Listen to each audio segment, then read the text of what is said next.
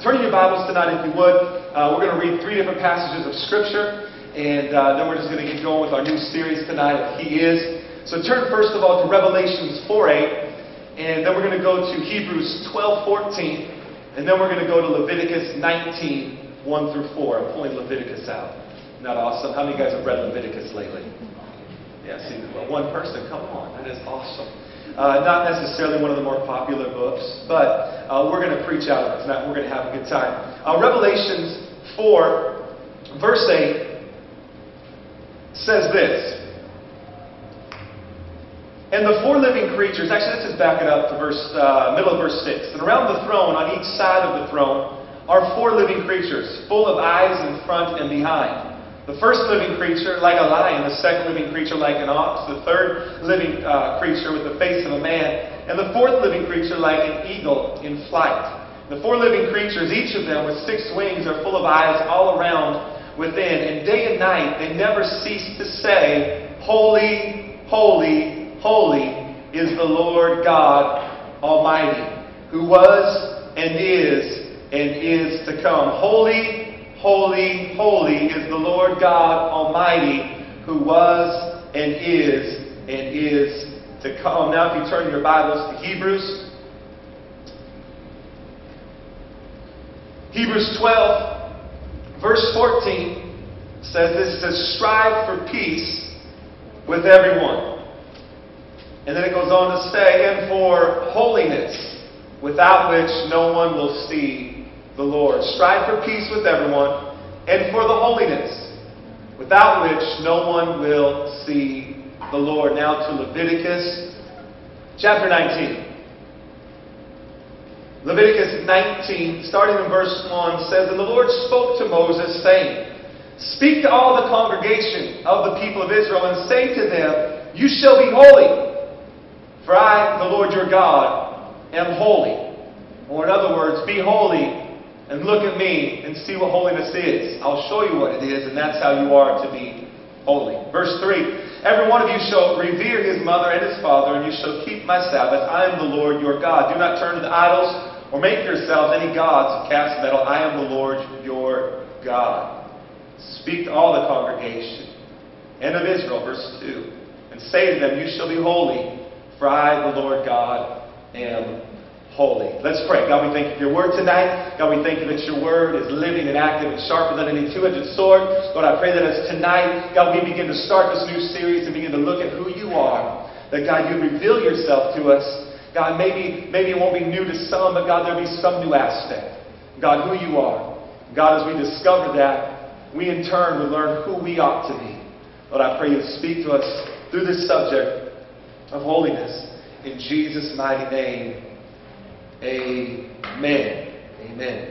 This last week I had a chance to go camping uh, with my daughters. We've gone camping one other time in Vegas. I don't know if I shared this story with you before, but that, that camping trip in Vegas was not a very successful one. Uh, we loaded up a boat that someone loaned us, and, and man, we loaded up that boat. And it was uh, Father's Day, it was June, and, uh, and it was like one hundred twenty-one degrees out. And then we got out of the water, and it was like one hundred thirty-one degrees out. And it was just so hot, but we thought, you know what, there's the water, it's going to be a good time. And, And so we set out on our journey, about a twenty-five minute boat ride in. We find our, our spot on the sand, and the boat breaks down. Now, thirty-five minutes on the water is a long ways from nowhere. Are you with me? And this trip, man, it was, I, I, I just found out the other day that actually my wife enjoyed it. Um, she said, actually, we had a good time. We played on the beach and whatever. Me, on the other hand, I found out the boat was broken, so the whole next day that we were going to play and water ski and all that stuff, I hitchhiked the ride back with two people. I had no clue who they were. They had this big, beat-up riverboat. Um, they looked like they had showered in months, and then come to find out they actually lived on the riverboat and just kind of went wherever and all this stuff. I didn't know if I was going to make it out alive, okay? I was kind of scared for my life. And if you know anything about river, this, at least this riverboat, it went about fifteen miles per hour, so a thirty-five minute boat ride turned into a seventy minute boat ride. And then I had to, you know, rent the boat, go back, tow the other boat. My day was ruined, okay? So I don't count that as a camping trip. So this was really our first experience camping with our daughters. They were so excited. They were on spring break. And so we went up to Dana Point. Now, I know when you hear Dana Point, you're like, that's not camping, dear God. But it was camping for us, okay? We had a good time staying on the beach there. And uh, one, one night I was sitting out by the water watching the waves come in as we camped out right on the beach. And, and all of a sudden my, my, my daughter, my six-year-old daughter came walking out. And uh, she said, "Daddy, Daddy." And I was like, "Yeah, honey." She goes, "Daddy, what's sex?" I looked at her for a minute and I thought, um, it's really weird that a six-year-old asking about sex. But I thought if she's old enough to ask about it, she's old enough to know, okay? So I did what any good dad would do, and I began to describe to her what sex is at age six. And I told her about the birds and the bees and what they have to do with sex. I have no idea, but that's just the things you tell kids, okay?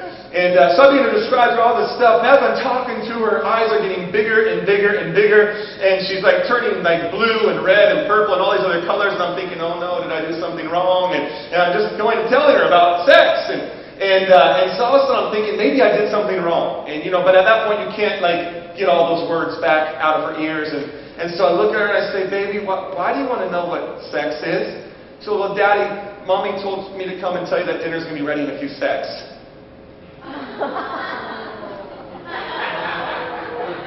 Just let that one sink in for a minute. Okay, well, that's completely not a true story. I made it up, but because some of you are thinking you're a horrible father. Okay. But it goes to prove this point that, that oftentimes we think we know what we're talking about when we have no clue what we're talking about. That oftentimes we're trying to convey a point or convey a subject that we ourselves know nothing about. We need to take some time to investigate, take some time to, to get in to know maybe a little something before we just start running our mouth. Are you with me tonight? I've come to this conclusion that, that too many of us, when we talk about God, that we don't really know who we're talking about. That even sometimes you can sit under a ministry and under a preacher and you listen to him preach, but do they really know who God is? And so tonight as we start this subject of who He is, I want you to know something tonight. The more you get to know God, the more you're going to love God. And the more you love God, the more you're going to be, want to become like God. And the more you become like God, the more you're going to want to get to know God. And the more you get to know God, you're going to love Him. And the more you love Him, you're going to want to... Are you with me tonight? And it's just this awesome vicious cycle that you're going to fall in love with. But too often times we skim through Scripture, or we, or we just sit in a worship service or sit and listen to somebody share the Word without really knowing who He is. So as we start tonight, uh, and we're going to begin to talk about holiness, there's some things we need to know. And, you know, because I've come to this conclusion that, that it's really in our nature to know where we came from or to know who we're supposed to be like. I know so many kids that have been adopted, and I think adoption is, a, is an awesome thing, and, and I think it's even a godly thing. You see the principle played out in Scripture. But so many times when the, the kid comes of age and they share with them, hey, by the way, you were adopted, and, and we're not actually your birth parents. They're, they're, they're real parents, but we're not your birth parents. There's something inside that child ninety-nine percent of the time that says, I want to know who my birth parents were. Why is that? Because they want to see where they came from. They want to know why they look the way they do and why their nose is shaped that way and their eyes and their ears or whatever it is. But beyond that, they want to know the characteristics and where did those things come from. So as we begin to look at who God is, the reason we're doing it is because we want to know what we ought to look like. Are you with me tonight? Yeah. We want to know what we ought to look like. And so tonight we're going to begin to talk about the attributes of God. What are attributes? Attributes simply speak of the characteristics or qualities belonging to a person, or in this case, God. Okay? So attributes. We're going to talk about attributes that belong to God, that make God who He is. And all of us have those attributes. Like, like me, what makes me who I am? You know, I'm tall, I'm dark, and I'm handsome. Thank you. And those would be some of my attributes. Humility, by far, being one of my most glorious traits. It's a joke, okay. But there are things that, that make me who I am, just like there are things that make you who you are. Those are the attributes. Those are your characteristics. And in this case, we're talking about God. There are two classifications of God's attributes. The first classification are essential attributes. The second classification are moral attributes. You say, that's great. What does that mean? Essential attributes are the things that only belong to God. Okay? Those would be things, uh, I think we have them up here, but those would be things like, He's eternal. You and I aren't eternal. He, he is self-existent. He is the reason for His own existence, and He can self-sustain Himself. He's immutable, which means He's unchanged and unchangeable through His character and His being. He's omnipotent, which means He's all-powerful. And these are things that make God, that set him apart. This is who he is. He's omniscient. He's all-knowing. He knows everything. He's omnipresent. In other words, he's everywhere present. You and I are not that. These are the things, this would be like, like God's D N A. Like you and I have D N A that, although we're all humans, we all have our own individual D N A, our own fingerprint, and we can tell who we are separate from everybody else because of a D N A test or because of a fingerprint. These things right here would be the fingerprint of God, which set him apart. Are you with me tonight? Yeah. Now, as we talk about attributes, these attributes can never be shared with men. You will never have these things, because if you had these things, then you would be God. Okay? So these right here, these are the fingerprint of God. This is the D N A of God. This is what sets God apart from every other living creature on the planet. The moral attributes, on the other hand, consist of four things. They consist of holiness, love, righteousness, and faithfulness. These are the moral attributes of God. Now, something you need to understand about the moral attributes of God, that these attributes are the ones that he wants to share with you and I.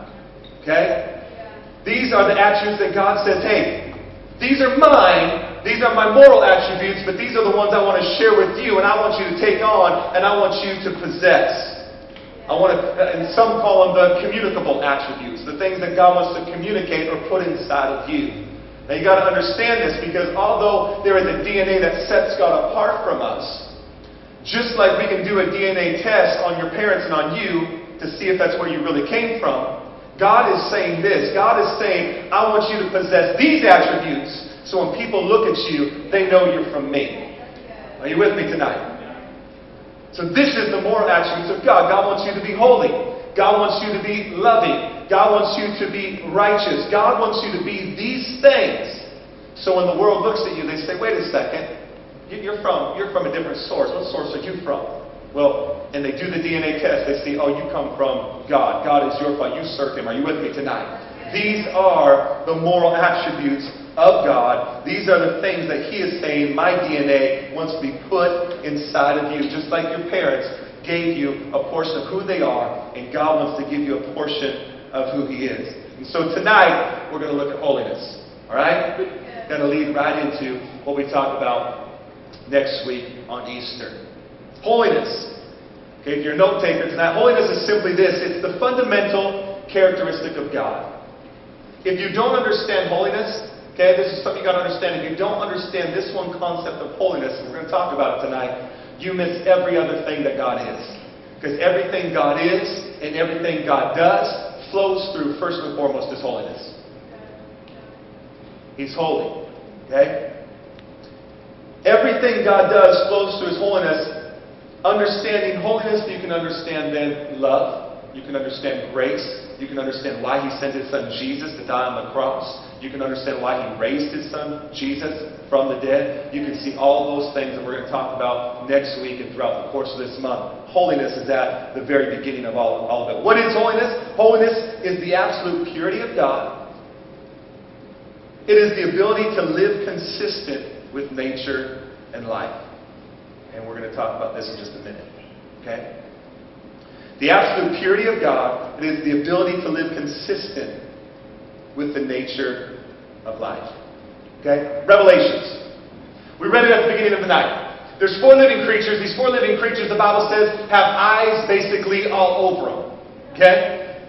No matter which way they turn, they can see everything. Okay? There's four of them. The Bible says these four living creatures that have eyes all around them are going around the throne of God day and night, twenty-four seven, not stopping, and the only thing that's coming out of their mouth is holy. Holy, holy is the Lord God Almighty. Nothing else. They're not saying love, love, love, or grace, grace, grace, or mercy, mercy, mercy. They're not saying any of those things. One thing is coming out of their mouth, and it's holy, holy, holy is the Lord God Almighty. Now understand something. They have eyes all around them. They see every part of God. They're flying around. There's four of them. They're covering his front, his sides, his back, and the only thing they see is holiness. Why is that important to understand? Because it goes back to the point we just mentioned a minute ago, that everything God is and everything God does flows through his holiness. What's holiness? It's God being consistent with his nature. So everything God does is consistent with who He is. And it's, I don't know if they're talking back and forth to each other. I don't know if they're talking to who they're talking to, but it's like they're yelling back and forth at each other, and they're, they're investigating God, and they're saying, yeah, He's still holy on this side, and yeah, He's still holy over here, and yeah, He's, and he's unchanging. He's still holy on this side, and He's holy on this side, and one of them implies underneath, yeah, He's holy down here. And that's all that's coming out of their mouth is He's holy. You with me? And so we know this, that God is holy. Take it to Hebrews. Hebrews, the verse we read tonight, says this. It says, pursue peace. And then it says, and the holiness. It doesn't just say and holiness. It says, and the holiness. Then it goes on to say this, without which none of us will see God. Okay? That one scripture right there is so key to understanding. Because if you miss what holiness is, you miss God. You with me tonight? If you miss what holiness is, you don't understand it. You might have, you know, you think you know what it is, but if you don't understand the holiness, the holiness of God, and what it means for Him to put that inside of you and for you to live more holy, guess what? The Bible says you miss God. Without holiness, no one will see the Lord. So we know that God's holy because the creatures are flying around Him. We know that we need holiness in order to see God. Why is that? Because God can't dwell where sin exists because He's absolutely holy. Okay? So we know that God's holy. We know we need to be holy in order to see God. Okay? But then we rewind even further to Leviticus. And Leviticus says this. Word of the Lord comes forth. It says, tell the people to be holy as I, the Lord God, and holy. Matter of fact, in the book of Leviticus, the word holy is mentioned about forty-five times. So if you want to study holiness, Leviticus is the place to go. What's funny about that is this, is that usually when you talk to people, and you talk to believers specifically, the last book they ever read is Leviticus. But if we want to understand holiness, we have to go to the book of Leviticus. Okay? So we look at the book of Leviticus, mentioned forty-five times, tells us we need to be holy, but not just be holy, but be holy as He is holy.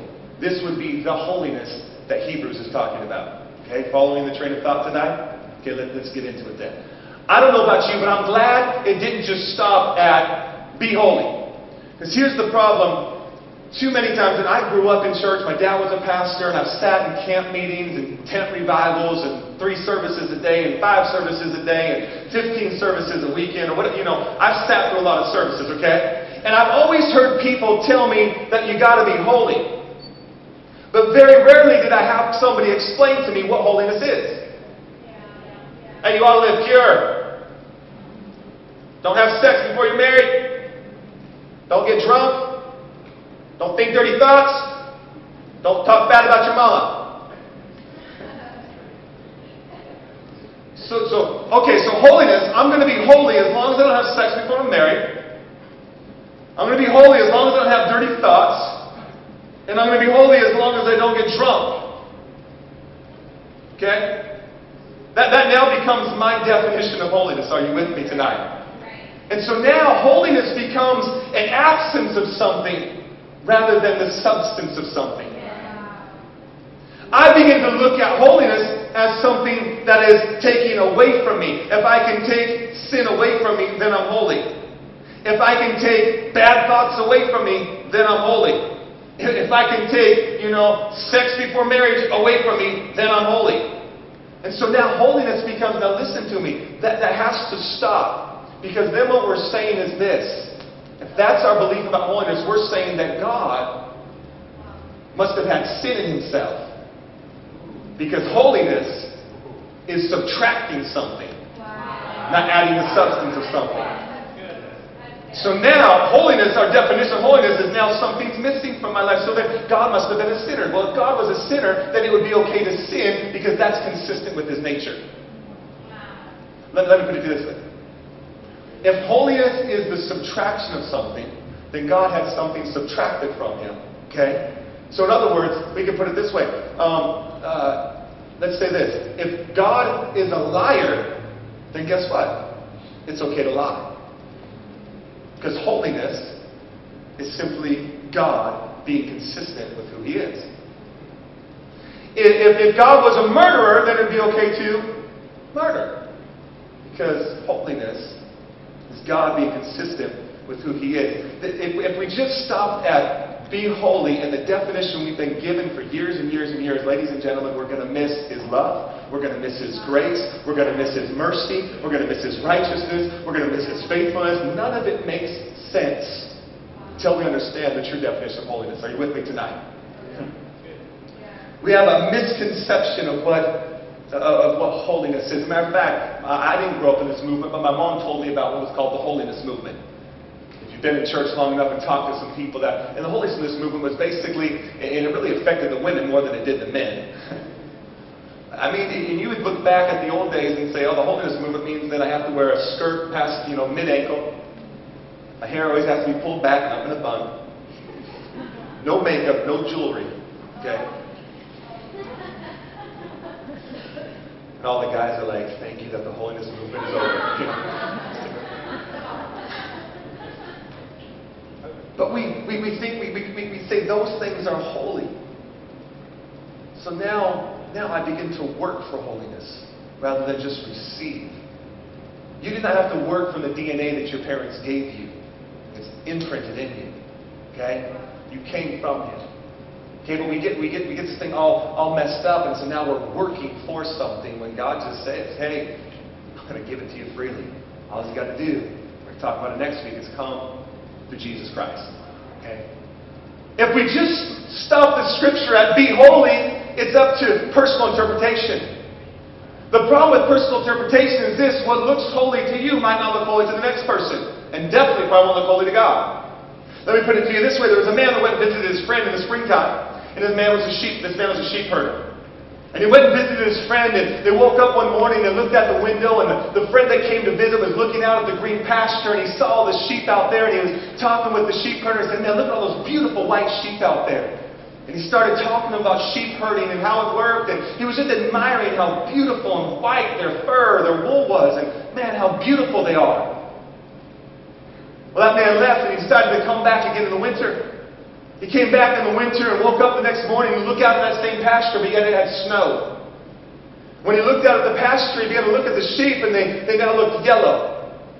He looked at his friends and said, what happened to all your, your white sheep? What happened to the beautiful white wool they had? Sheepers said, no, they're still out there. He said, but no, they, they look yellow now compared to the beautiful white snow that had fallen on the ground. Well, were they white before? Sure, they were still white, but when God brings His whiteness, everything else looks yellow and dingy. Are you with me tonight? So I can say, man, I'm holy. Oh, really? What's your definition of holy? Man, I don't sleep around. Man, I don't use bad language. Man, I don't do all this. And all of a sudden, God comes in and says, be holy as I am holy. And all of a sudden, you're like, oh my gosh, I'm pretty ugly. Be holy as He is holy. He is, he is not just a definition of holy. He is holy all by Himself. It's His D N A. It's His nature. It's who He, who He is. So we've got to be consistent with God. It, it would be like, it would be like if, if you went from here to, to Mexico and you never heard their concept of football. All you know is American football. And you get over and they're like, hey, you want to play football? Oh, yeah, let's play football, man. Sweet. You show up with your helmet, your pads on, and that awkward-shaped ball, and they're all looking at you like, whoa, dude, what planet are you from? Are you with me? Because no one took the time to tell me about football. Holiness.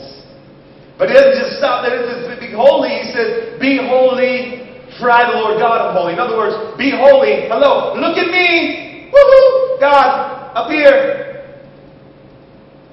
Okay. This is holy. Be consistent with this. Look like me. And that's what holiness is. What's the definition of holy? Very simple. It's the absolute purity of God. It is the ability to live consistent with the nature of life. Be holy. Let me, let me give you an analogy. Uh, a car. A car is, is, is built in such a way, I know they have electric cars now and hybrids and all that stuff, but if you just take, you know, the, the, the car, the basic car. The basic car is created to run off of gasoline.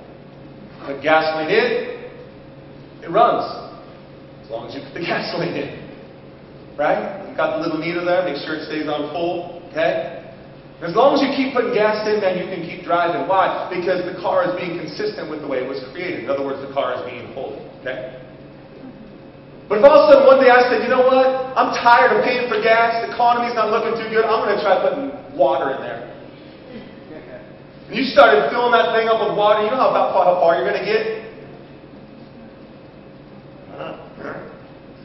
It's about how far you're going to get. Why? Because putting water inside the gas tank is being inconsistent with the way it was created. It was created in such a way that it runs off gas. You try to substitute, and not only are you now not going to be able to go anywhere, but you're going to ruin the car. Are you with me? You and I were, were, were created to look like Him, to take on His nature, to take on who He is, to be consistent with who God is. But when we now become inconsistent and say, you know what, I want to do something different, I want to go my own way, I want to try things this way, you know, my friend gave me a good idea, I think I'll check out their idea and try it out for a while. Now you're putting water inside the tank and you're not going to get anywhere. Not only are you not going to get anywhere, you're going to end up ruining yourself. And so what happens is, is now we don't understand holiness or being consistent with God, so now we have, we have false definitions and we don't even know how to define things at all. So when you take a subject like homosexuality, okay, and we're doing a whole new series starting in May, it's going to run through June, we're going to tackle some hard questions, but you take a subject like homosexuality, and I would take the stance that homosexuality is unholy, therefore it is sin. Why? Why do you say that then? If we just go with the basic definition. Because the Bible says, hey, I want you to be fruitful and multiply and fill the whole earth. And God created man and He created woman. And when man comes together with woman, they can be fruitful, multiply, and fill the whole earth. In other words, they're now being consistent with the way they were created. And they can actually do what God told them to do. Are you with me tonight? But now on the flip side of that, if now man comes together with man, they cannot be fruitful and multiply. If woman comes together with woman, they cannot be fruitful and multiply. Therefore, they are being inconsistent with the way they are created and they're unable to do what God told them to do. Therefore, it is unholy. Therefore, it is sin because they're being inconsistent with the way God created them. Are you following me tonight? Be sure. Okay. Holiness. Being consistent with the nature of God. Now listen to me. How do we be consistent with the nature of God? It's not that difficult. Right here. He says, hey, here's who I am. Read it. Have fun. Especially Leviticus. And you read it and you realize, oh, that's who God is. This is who I'm supposed to be. This is what I'm supposed to look like. And I'm supposed to be loving and caring and forgiving and, and, and, and slow to wrath and, and slow to speak, quick to listen. And I'm supposed to be gentle, kind, all those things. Okay? And we see that. Now we can begin to live that. And now people look at us and say, whoa, your D N A is of God. Are you with me tonight? This is being holy, being consistent with who God is. It is not the absence of something. It is the addition of something. You with me? It's not the absence, it's the substance of. And I'm here to tell you tonight there is a power greater than sin. And that power is called holiness. Yeah. You are not, listen to me, it's not, it's not just, you know, uh, I can't do these any th things anymore because, well, I'm a Christian and, and I need to be holy and so therefore I can't do all those things anymore. That is, that is not a fun way to live life. Just striving to get through. I can't do those things. Bad. My mama told me it's of the devil. But what literally happens is when you get the D N A of God inside of you, it changes everything. And now not only do you not do them, but you don't want to do them.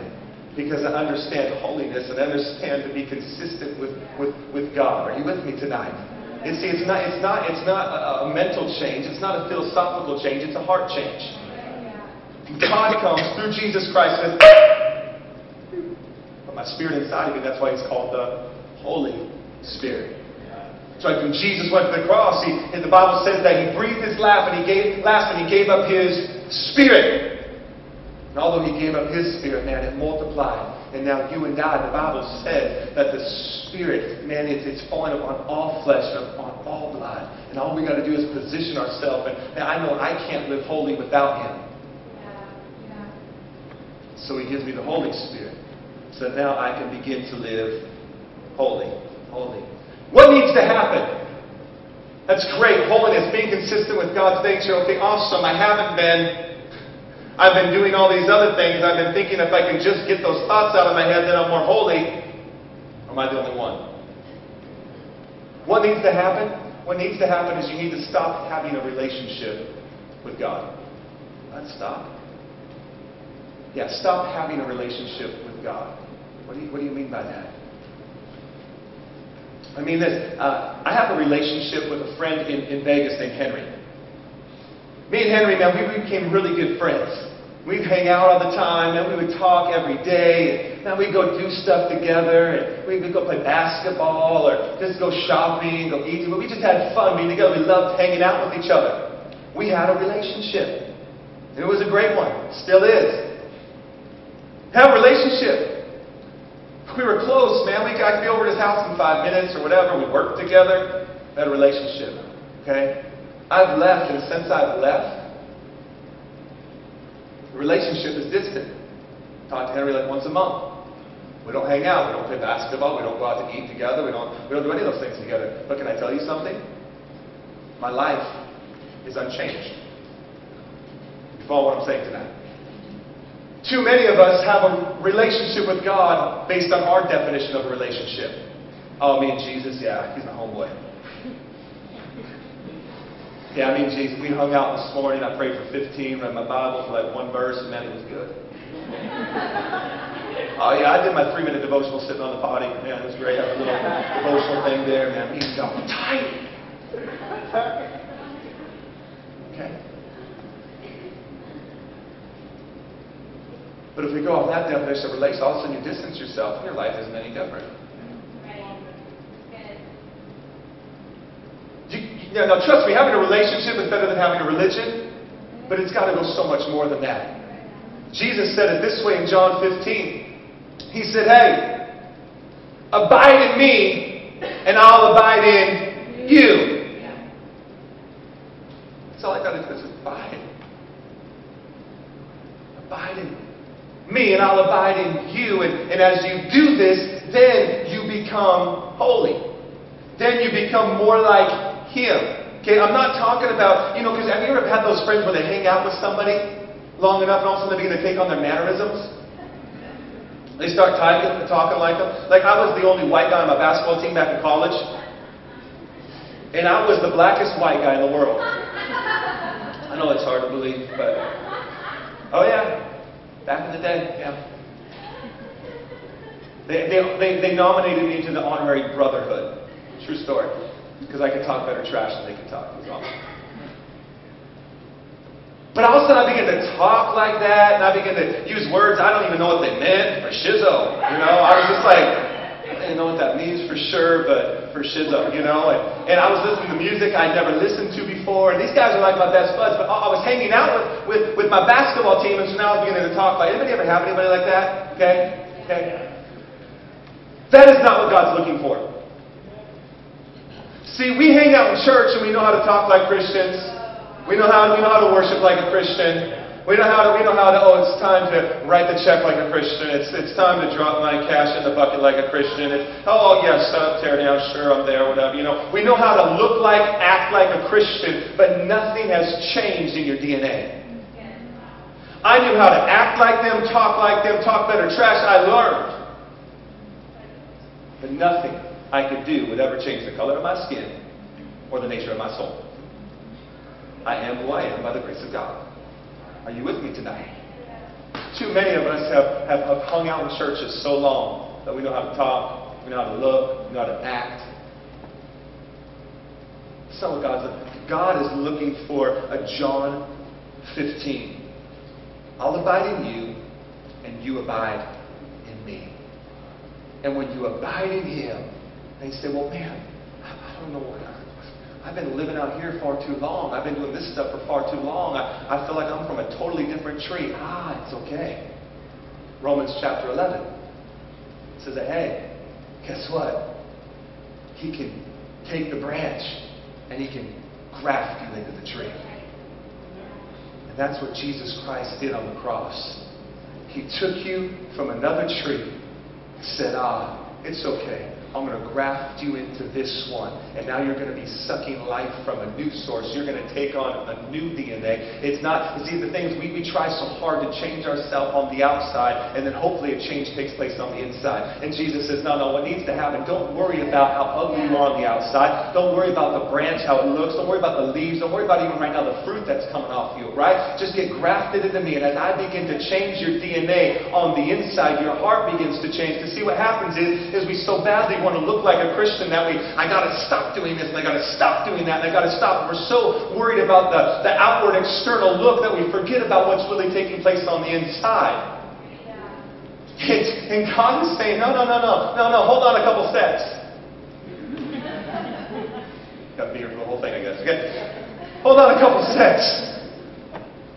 I want to graft you in, and I want to change you from the inside. And don't grow weary in doing well. Although it's not seen on the outside, don't grow weary in doing well. For in due season you will reap if you do not lose heart.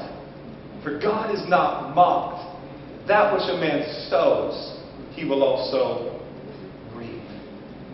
And I get grafted into Him, and now an internal change takes place inside of me, and, and all of a sudden now the, the gross brown leaves begin to fall off, and they begin to dry up, and then they're gone, but I stay grafted in long enough, and all of a sudden now there's new growth, there's new life, and the leaves are beautiful, and they're green, and, and, and that's where God wants you.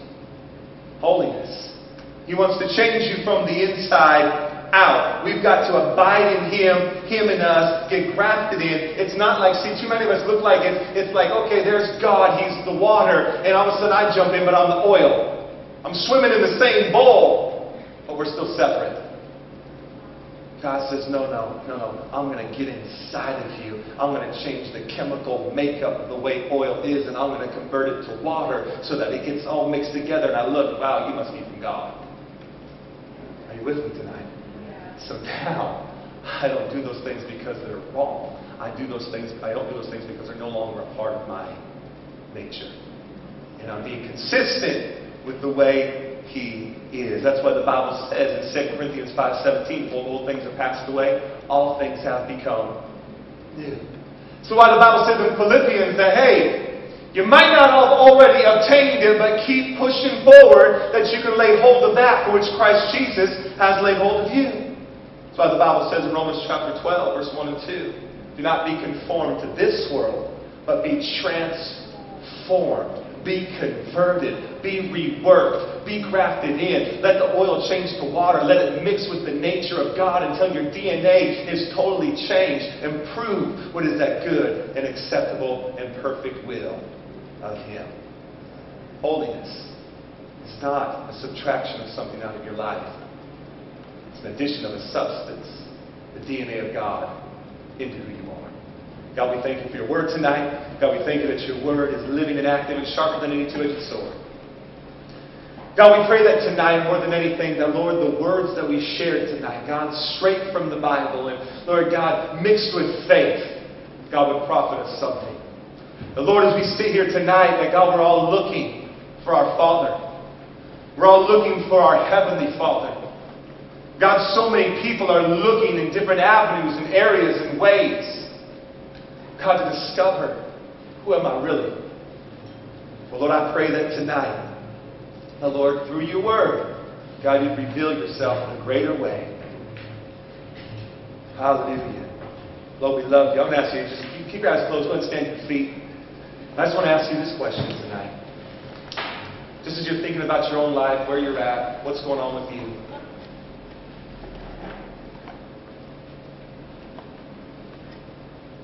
and you're like, you know what? That's me. I, I've been trying to subtract something from my life. been trying to battle this thought. I've been trying to battle this addiction. I've trying, been trying to overcome this, this sin that I committed. God says, hey, as far as the east is from the west, so has that transgression been removed from you. Stop thinking about it. Stop dreaming about it. Stop having nightmares about it. It's no longer you. It's not you. It never was you. And I, I've not only removed that, because holiness is not me removing something, but I'm now grafting you in and imparting something new in your life. It's the D N A change. It's a D N A change. It's a D N A change. D N A change. You understand holiness, you understand God. You understand God, you fall in love with Him. The more you love Him, the more you want to know Him, the more you know Him, the more you want to understand Him. Hallelujah. God, absolutely transform our minds tonight. God, let us never look at holiness the same. I believe that tonight is a power greater than sin, it's holiness. When you get that power of holiness in your life, greater is He that is in you than he that is in the world. Yeah. Yeah. God, transition our minds. Change who we are from the inside out. Hallelujah. God, you're so good. Just the eyes closed. We're going we're going to talk next week in depth about the love of God, because now that we understand holiness, we can understand, wow, that's why Jesus Christ had to come. Talk about that next week. But even tonight, as you're standing here, you're evaluating your own life.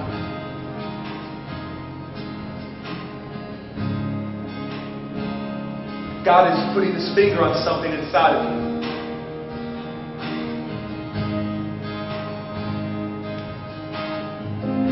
And He's not putting His finger on it because He just wants to take it out. He wants to put something new in. There's been many studies that have been done that one of the ways to kill cancer in a body is by putting large amounts of pure oxygen in. It begins to attack the cancer. It begins to break down the cancer and destroy the cancer. How it all works, I'm not a doctor, but I know this.